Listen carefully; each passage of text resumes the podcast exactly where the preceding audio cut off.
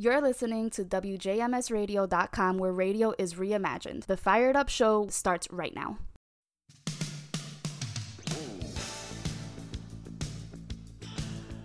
Welcome, welcome, welcome. Welcome to Fired Up right here on WJMSradio.com. This is Steve. I host the show each week, and once again, we're going to dig into the political machine here in the United States.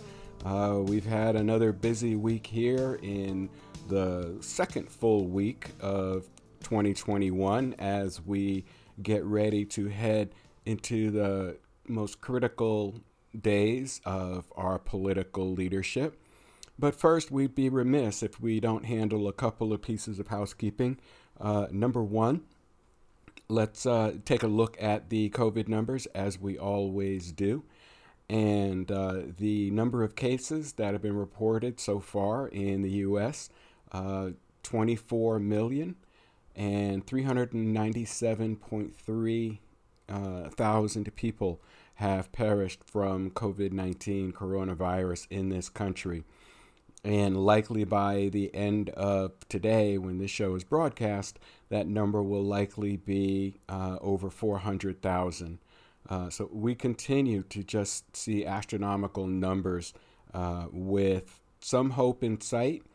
Uh, one of the reports out is that a total of about 16 million vaccinations uh, have been conducted already.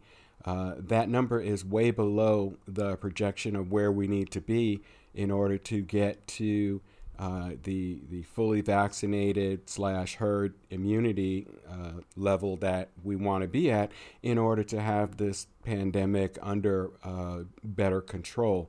But uh, the numbers continue to grow, and with the new administration coming in and some additional plans and some revisions and, and add ons to what's already been accomplished. Uh, hopefully, we will see the number of vaccinations grow by large numbers as we move through the coming weeks and months. So, you know, we, we continue to have hope, but we need to make sure that in addition to this hope uh, in, in terms of our, the vaccine and additional vaccines that are going to come to the market, we still need to maintain our vigilance in terms of what we do from a personal responsibility standpoint. And that is to make sure that you know when we're out in public that we're wearing a mask or if we are in a social situation where we can't distance by at least six feet that we wear masks we should make sure that we continue to avoid large gatherings and also that we practice you know, all levels of personal hygiene that the doctors and scientific community have recommended that we do. You know, and that includes uh, hand washing uh, frequently, uh, the use of hand sanitizer when washing isn't an option, uh, making sure we avoid touching our face, uh, particularly our eyes, nose, and mouth.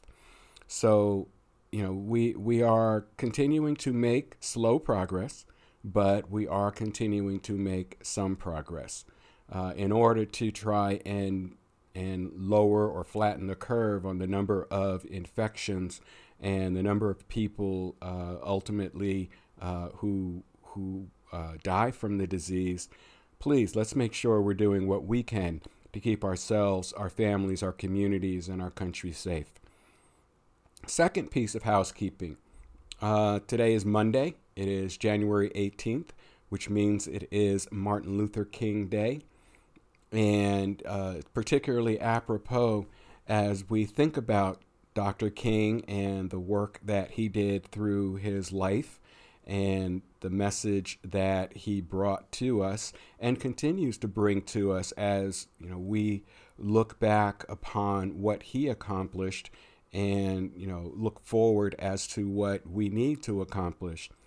I think it's interesting to consider that given the you know political and unrest that we've seen over the last few years, uh, and the social, uh, economic, and racial distances that divide us as a nation right now, I think you know, in in my opinion, he would be you know calling out, you know, in no uncertain terms, um, eh, the the actions that we need to take in order to reach out and seek to understand uh, across both sides of the divide.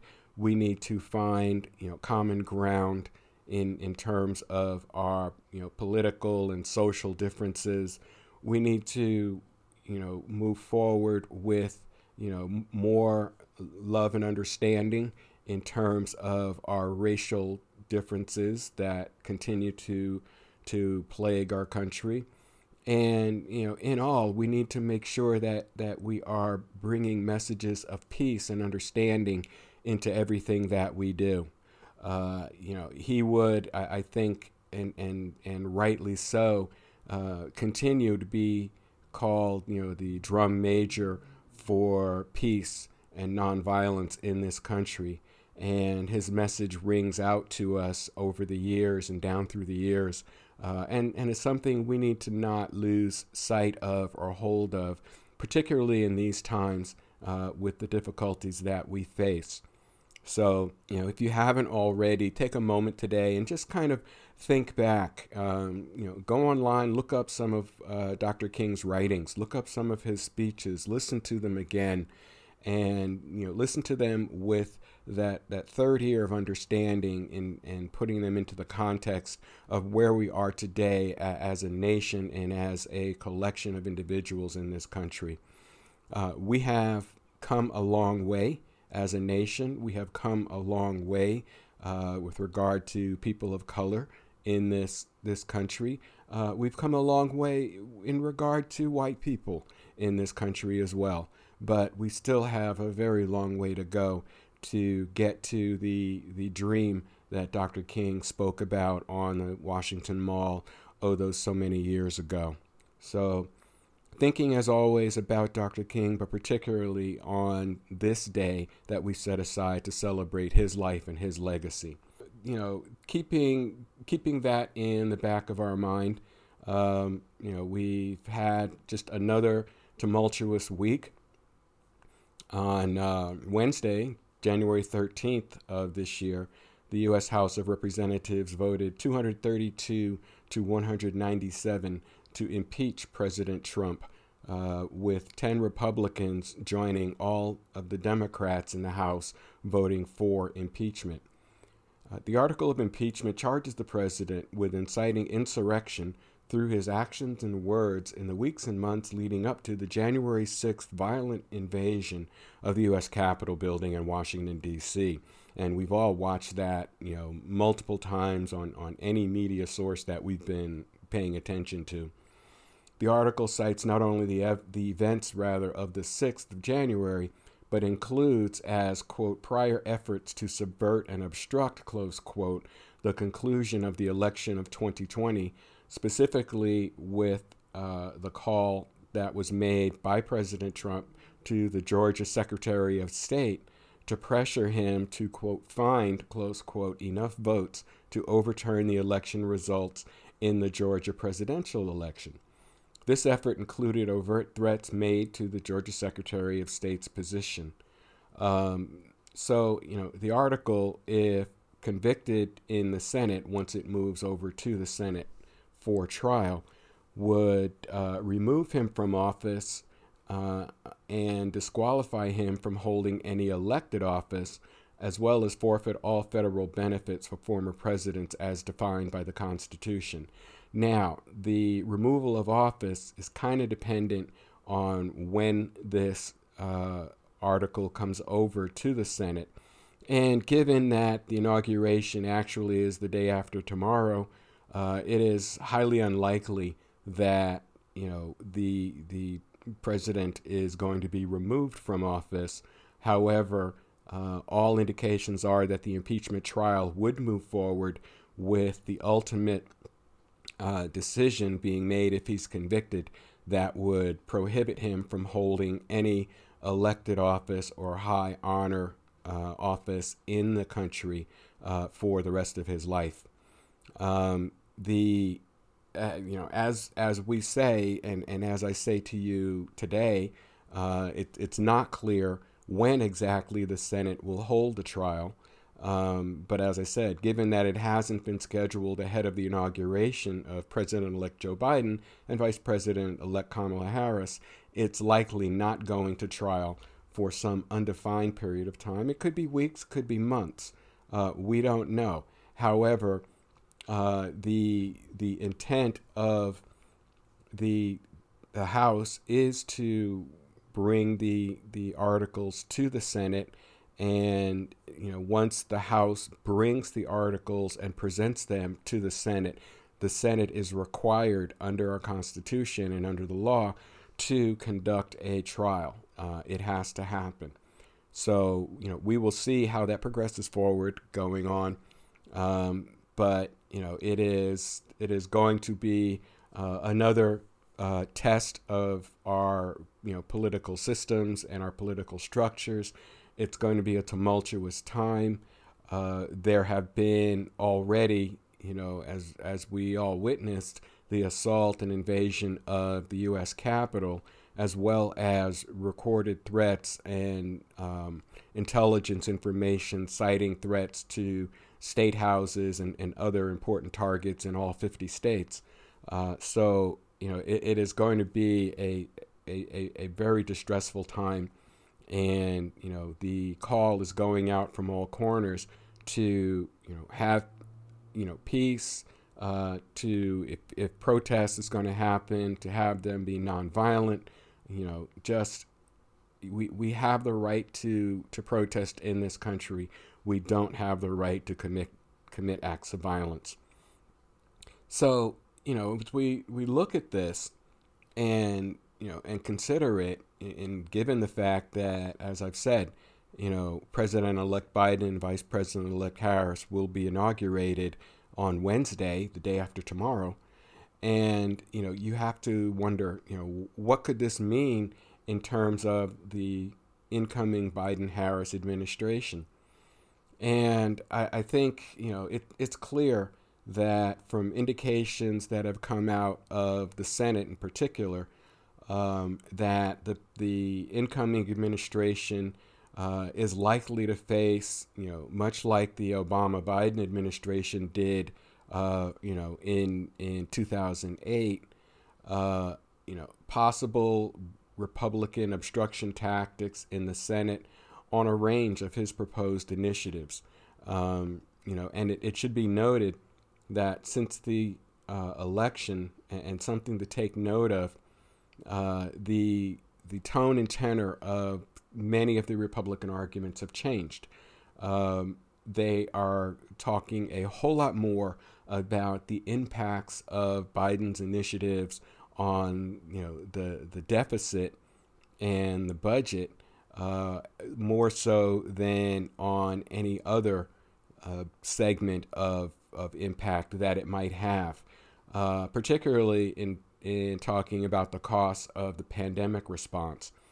Um, just this past week, um, Thursday, last Thursday to be exact, uh, uh, President-elect Biden laid out a 1.9 trillion dollar um, what he called American Rescue Plan, which includes uh, additional monies going to individuals to make the $2,000 that was uh, proposed uh, by you know, President Trump and the Republican Party to the American people, yet ended up being only $600 uh, coming out. Biden is proposing, you know, increasing or a second round of uh, checks going out that would bring that amount up to the two thousand dollar you know, stimulus payment that was promised. And you know, among that and among other things, including funding for vaccine distribution, uh, funding for state and local governments, and other things that were left out of the the bill that was signed um, back in early January by President Trump and would move forward uh, those goals. It's also clear that, you know, as we've said, with the potential trial coming down the pike, uh, whenever it happens, it's going to be a big distraction, you know, for for the public. Uh, it's going to, you know, in, in, inflame uh, and agitate among the Trump and conservative uh, side of the Republican Party.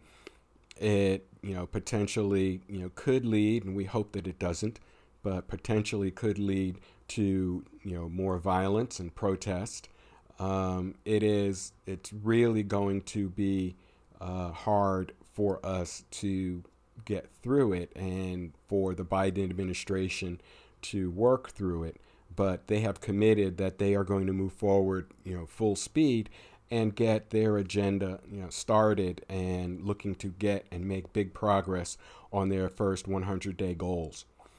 So, you know, as we talk about the impeachment, you know, if, as I said, if um, President, or by then former President Trump, is convicted, uh, the only available punishment would be the lifetime ban on holding elected office and loss of federal privileges, uh, as you know he will no longer be out of office. So you know this is absolutely going to lead to more of the victim whining uh, of of Trump and his supporters. Um, for the country, though, uh, I, I, think it's going to mark you know a milestone or a turning point in starting the work of restoring much of what was lost or damaged over the last six years. So you know there there's a lot of discussion going on about the impacts of impeachment. Uh, there is a lot of discussion uh, that is being held over the investigations into the invasion of the U.S. Capitol building. Uh, to date, the um, FBI has opened up investigations on more than, than 300 people, and I believe it's it's climbing up toward 400 uh, as we speak. And there have been well over 100 arrests made of individuals who were inside the Capitol building, uh, leading the the insurrection, creating the damage, and threatening the elected officials that were in the building, including you know some very blatant and overt threats against Vice President Mike Pence, calling for him to be hanged, uh, and threats made against Speaker Nancy Pelosi and other you know, leaders, uh, senators, and Congress people uh, who were, in fact, voting in favor of uh, certifying the electoral college results, which obviously was against what the protesters wanted to see happen. Uh, and it, it goes to, you know, as we talk about on this show uh, frequently, we talk about the games uh, that are played in the political circles and what we have heard coming out of the discussions sur- surrounding this invasion is an attempt to blame it on you know groups like Antifa and Black Lives Matter, and you know it, it on the face of it that just is crazy. Uh, I've spent a good deal of time studying the pictures that have been uh, posted around the actions that happened at the Capitol and I estimate, you know, no means scientific, but if 5% of those protesters were people of color, uh, that would be an amazing number. Uh, it, it just wasn't so. So, you know, we, we as a country, we've got a lot of healing to do. Uh, we've got a lot of work to be done. And, you know, President elect Biden and Vice President elect Harris are going to have a, a pretty substantial hill to climb, both in terms of getting their agenda accomplished uh, through Congress, even though you know the Democrats now control all three branches um, or all three legs of the the government, the executive and the legislative branch. Um, it is still not a certainty that their agenda is going to sail through.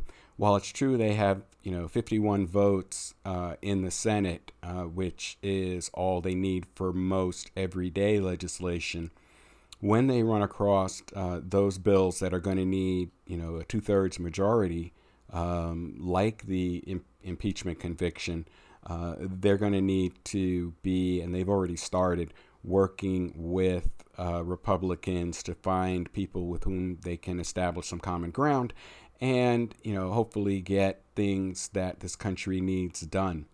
Uh, as I said earlier, Vice President, I'm sorry, President-elect Biden has uh, put forward a bold agenda uh, for things that he wants to accomplish in regard to the response to the pandemic.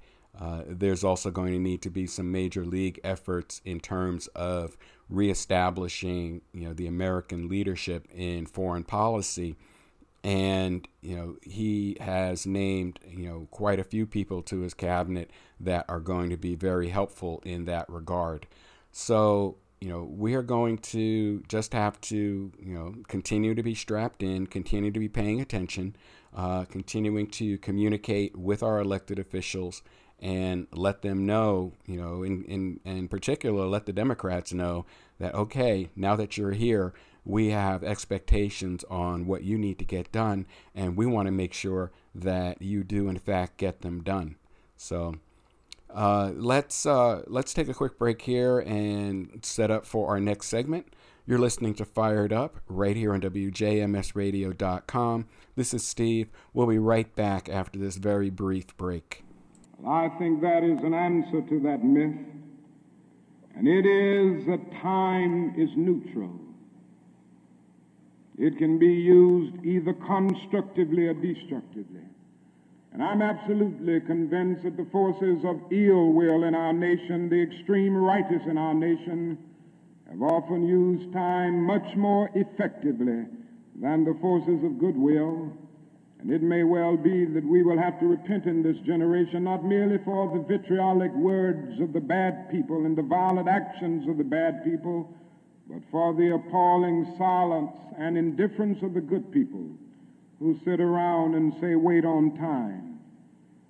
Somewhere we must come to see that social progress never rolls in on the wheels of inevitability it comes through the tireless efforts and the persistent work of dedicated individuals, and without this hard work, time itself becomes an ally of the primitive forces of social stagnation. And so we must help time, and we must realize that the time is always right to do right. And welcome back. Uh, you're tuned to Fire It Up right here on WJMSradio.com. And this is Steve. I host the show each week. Welcome back. So uh, let's pick up a little bit and continue as I ended off the last segment, uh, starting to talk about the political games that are going on in the uh, Senate and the House uh, at the national level. And, you know, I, I've already mentioned how the response to the impeachment vote uh, is going to be kind of an overarching um, amount of background noise to the first hundred days of the Biden administration. Um, but let to consider that a little bit, and I want to talk specifically about uh, the the games that are being played and how this impeachment debate and other things that are going to be coming before the House and Senate and the Biden administration, um, how they are impacting and what we can expect to see from our elected leaders and what we should be on the lookout for. Um, you know, and, and, it's clear that after the House took up the impeachment debate, um, Senate Leader McConnell and House Minority Leader McCarthy stated on the record that they did not intend to whip the votes against impeachment conviction of Donald Trump. Uh, basically, uh, this gives the Republicans in the House and the Senate uh, the freedom to, you know, vote their quote conscience close quote with regard to impeachment. Um, if you're not familiar with the term, uh, whipping the votes or whip the votes refers to the process uh, the parties use to count and verify the votes on a particular issue. Uh, that is, if, if there is a vote coming up in the House um, or in the Senate, uh, each party has a team led by one member of the party who is designated as the whip uh, to go out and you know poll their membership and determine where they are or convince them of what the party vote on a particular topic is going to be.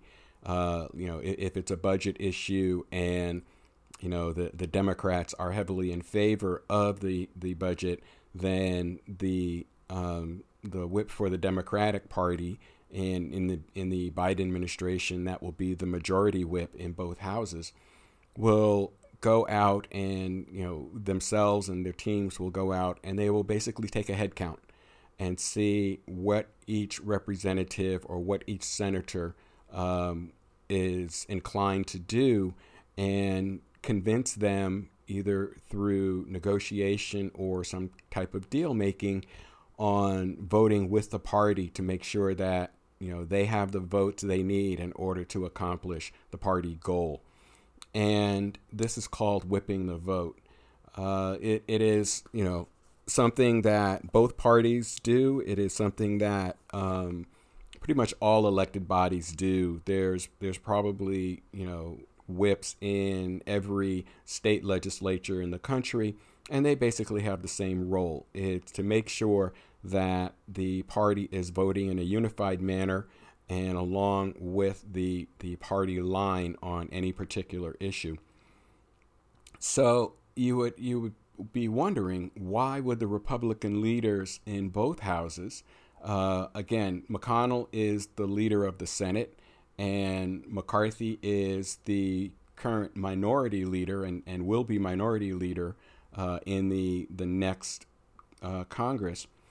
Uh, why would these two gentlemen in in in both houses not want to ensure uh, a no vote, say on the the impeachment, uh, like they did the last time that Donald Trump was impeached? Well, to understand the answer to that question, you got to keep in mind a couple of things. Um, number one, this is another part of the games that Republicans have been playing since you know former President Obama's first term. Uh, they're they're clear that they will vote as a unified body and that they will vote in line with the party platform and party agenda. And the the Republicans, and in particular Mitch McConnell in the Senate, are playing this as a long game. That is, they play uh, or, or they choose actions or take actions that are going to have, you know, significant and relevant long term impacts to their agenda. So Republicans are continually playing the long game always. All right. So to with those in mind, to get back to answering the particular questions, um, and and first of all, of course, you know, I, I make the disclaimer that I'm not a lawyer.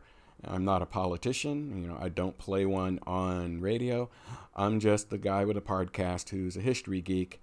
Uh, but in in my opinion, these are the answers, at least four of the answers to the question I pose as to why Republican leadership would be not going out and making sure that their party is going to vote as a unified body. Why they are essentially letting their members, you know, vote their conscience or vote the way they want to vote.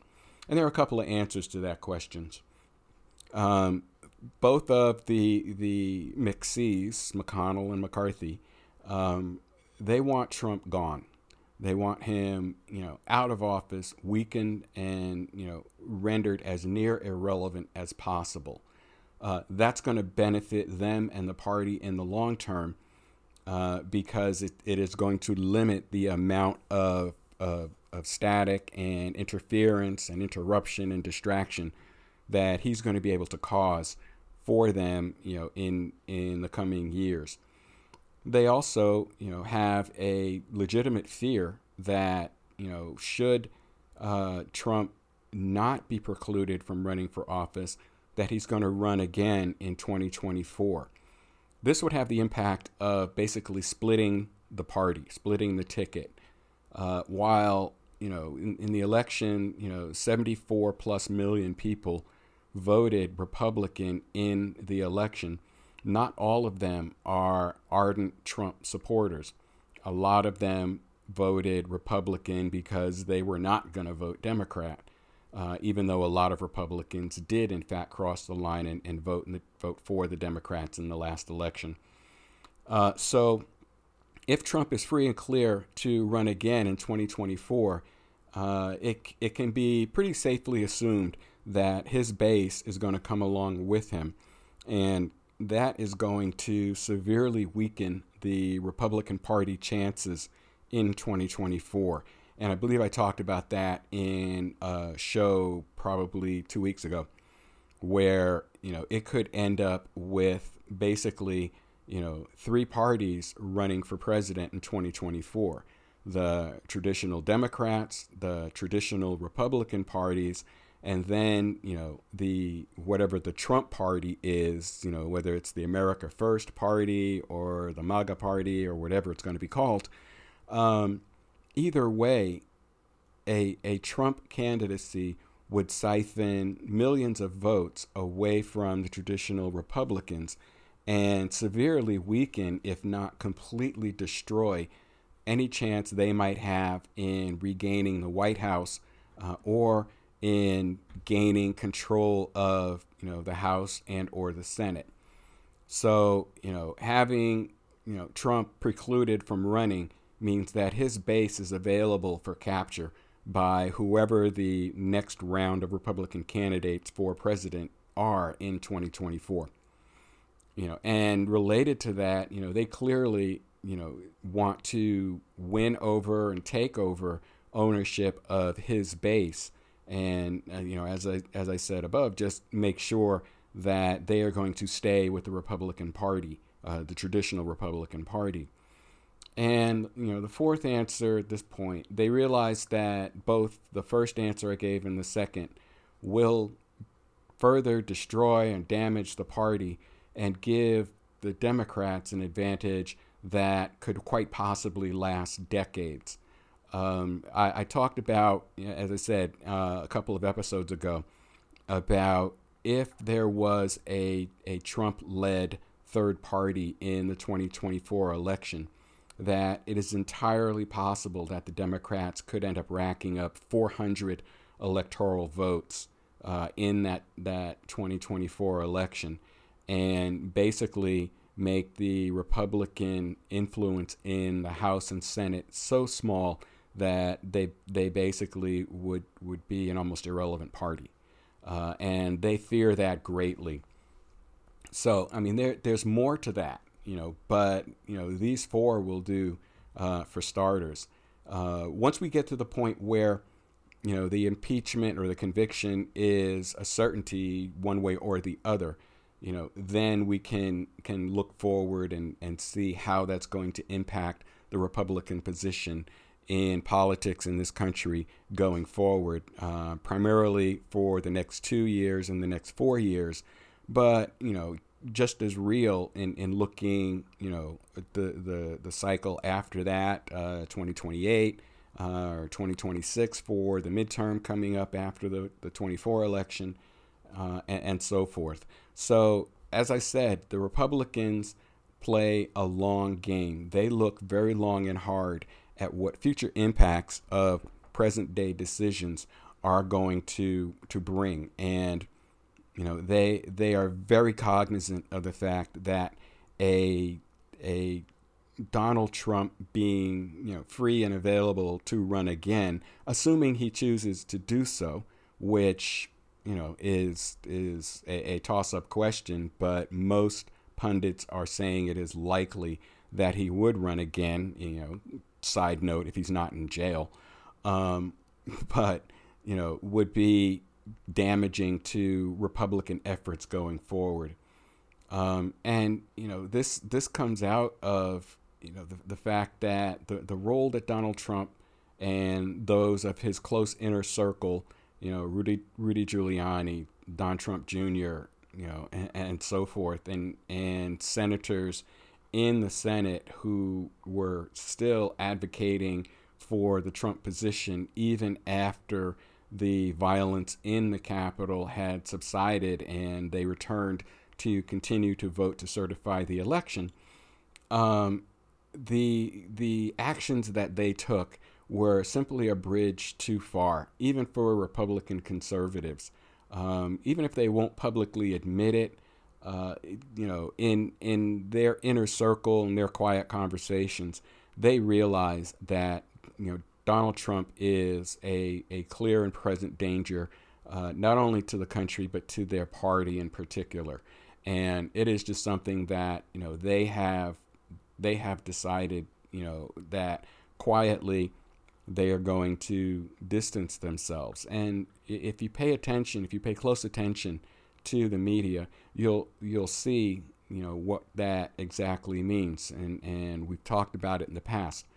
So what we're seeing is that you know House Republicans and Senate Republicans are starting to slowly establish some distance between themselves and you know Donald Trump and trying to reestablish their own space in communicating with the Republican base uh, in in the hope that they will be able to transcend the the Trump presidency and maintain at least a fighting chance of regaining control of the the levers of power in the government. Um, and you know this just continues this this grift that they have been playing, um, you know, for for pretty much the four years that Donald Trump's been in office, but even prior to that, um, you know, and it, it it just means that their public view, you know, they were standing behind Donald Trump either out of some feigned loyalty or fear. Uh, but as you know, the presidency of Donald Trump ends in a couple of days. And as we move forward and see what happens to him and, and uh, what he does, particularly since he no longer has access to Twitter and, and other social media platforms, we're going to talk about that in a minute.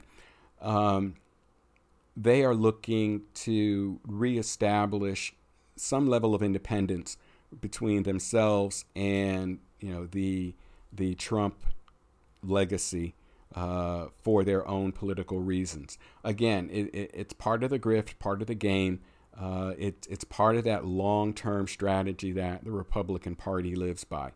So it will remain to be seen, you know, just what happens in the days, weeks, months, and years uh, beyond the Trump presidency to see how the Republican Party positions itself and how you know they view and treat you know Donald Trump and in particular his his followers uh, as we go forward. So you know, it, it, like I said, it, it it's going to be an interesting process to watch. Um, you know, I, I, don't know what your position is, you know, with regard to uh, the future of Donald Trump and the future of the Republican Party. If you want to weigh in with that, please make sure you send an email to to the show at firedupradio at yahoo.com. Um, please go to our Facebook page as I will be posting more information, you know, about what happens post inauguration as details come out, and I will also be tweeting the same. Uh, the Facebook page is Fired Up Radio at facebook.com, and the Twitter handle is R, the letter U, fired up. That's all one word, uh, coming out of Twitter. So, all right, we'll uh, grab our second break here and then come in for the uh, closing segment of the show. And I want to talk about uh, COVID 19 and the American response. You're listening to Fired Up Radio. This is Steve. We'll be right back after this very brief break.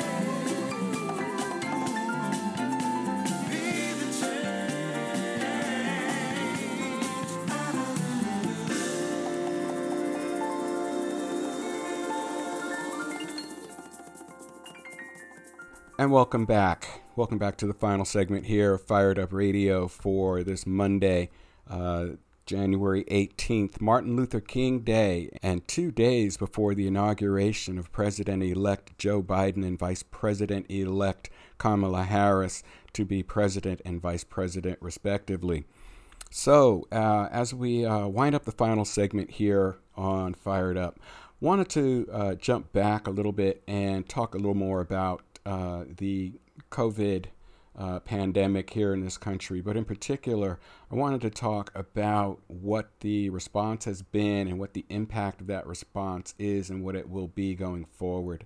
Um, we all know that in December, uh, around the middle of December, the Trump administration uh, signed a $900 billion uh, COVID relief bill uh, which was a slimmed down version of the CARES Act, which uh, provided uh, $600 direct stimulus payment to qualifying Americans and a $300 weekly supplemental job benefit.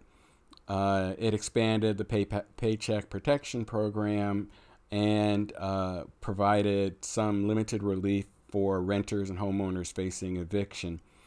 Uh, the government had already spent, prior to this legislation, about $2.3 trillion from the CARES Act and about $700 billion from various other econ- economic aid packages for a total of just over $3 trillion dedicated to pandemic relief.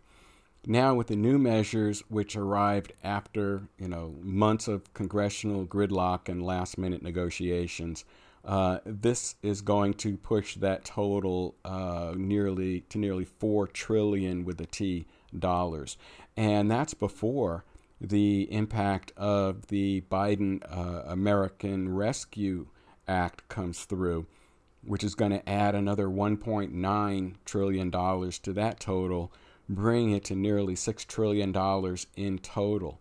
Now, I mean, anybody will admit that is a large chunk of change. Um, but you know, realize that you know it, it it still isn't the highest amount per capita uh, spent by countries in the world uh, in terms of economic relief for their populations. Uh, that would put the United States uh, somewhere around 19.5% uh, uh, of GDP uh, for economic relief due to COVID, uh, which puts us uh, sixth in the world. Japan has already committed more than 42% of GDP to COVID re- relief. Uh, the country of Slovenia uh, is second at 24.5. Sweden stands at 20.9%. Finland is just behind them at 20.8 and Germany is at 20.3. By comparison, the United Kingdom, which has seen a surge in the uh, COVID pandemic in recent months, and particularly with the new variant that has popped up and hit their country uh, pretty hard, they're only uh, committing about 9% of their GDP. Now, realize that in terms of pure numbers, the United States number is higher than all of those countries. But when you balance it in terms of, you know, per, you know, gross domestic product, which is the uh, total of all of the uh, economic, manufacturing, all of the business output of a nation, uh, again, we come in sixth. So, you know, there is a lot uh, remaining that we can do. And, you know, while those numbers show um, how much financial weight each country has thrown behind its relief measures, uh, it, it doesn't talk about how effective that relief has been in stabilizing each economy. Uh, for example, if we look at the U.S., um, the national poverty rate has risen faster than ever due in part to lapses in economic relief after the CARES Act provisions expired. Again, that nine month gap between the end of the CARES Act and the inception of the $900 uh, package signed by uh, President Trump uh, really had a serious impact on this country in terms of the, the poor and middle class in suppressing and depressing their income uh, which caused a, a spike in the national uh, poverty rate. Um, you know, and if, if we're going to talk about, you know, what is being done, let's take a look at a couple of, of countries in comparison to the U.S. as to what other countries have done in, in terms of COVID 19 economic relief initiatives. Uh, in in the United States, and again, this is an overview. This is not a detailed uh, description. Uh, we have cash payments to qualifying individuals, forgivable loans for small business, enhanced unemployment benefits, two weeks of paid sick leave due to COVID 19 uh, illnesses for employees. Uh, France, by comparison, uh, expanded health insurance for the sick or their caregivers, extended unemployment benefits, postponed rent and utility payments for affected small businesses. Uh, and, you know, obviously that had a big impact on helping to keep uh, some of their businesses uh, open and operating. The country of Slovenia, which I mentioned was the number two company in terms of percent of GP, GDP uh, after Japan, uh, they provide a monthly basic income for families. Uh, they defer taxes for 24 months. They provide financial support for workers in quarantine and parents affected by school quarantine. And in Japan, which is the country with the highest per GDP uh, relief cost, they make cash payments to every individual and affected firms. They have deferred Social Security contributions. Uh, they have incentives for firms to invest in digitalization and green technologies. In other words, to look at alternative means of generating business revenue while the impacts of COVID are still out there.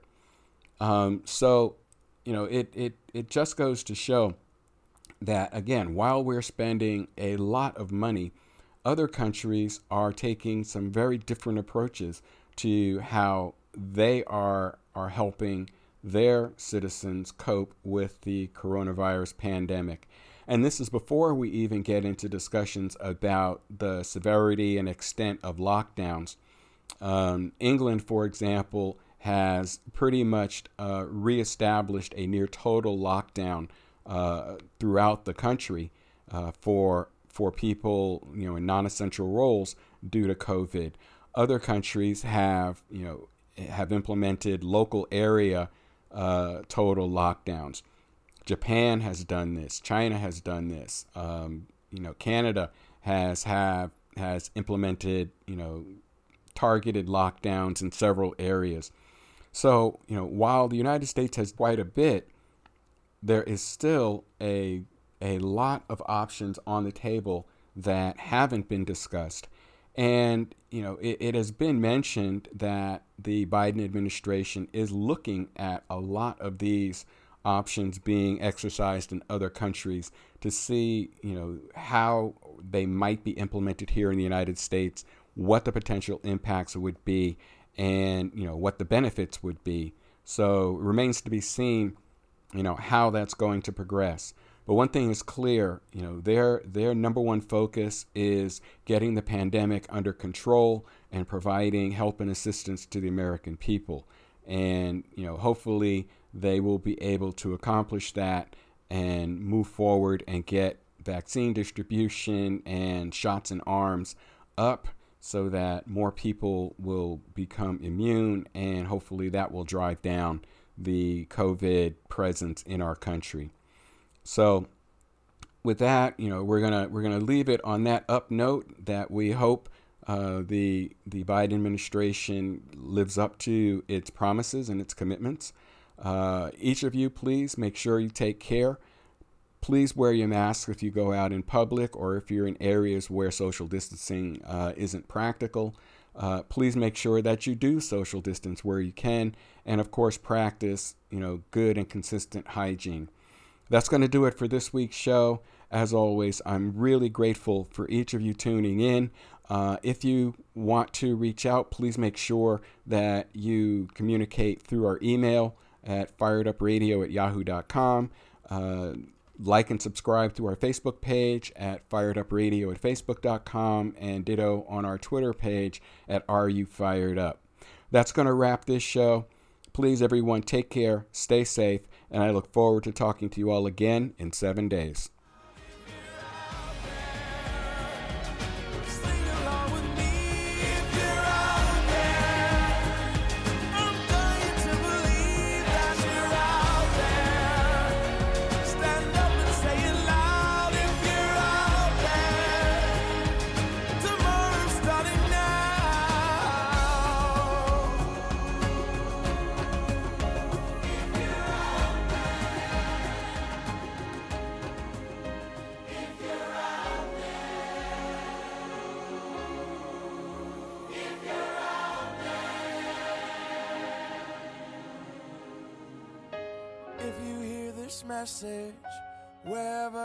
I'm calling every woman, calling every man.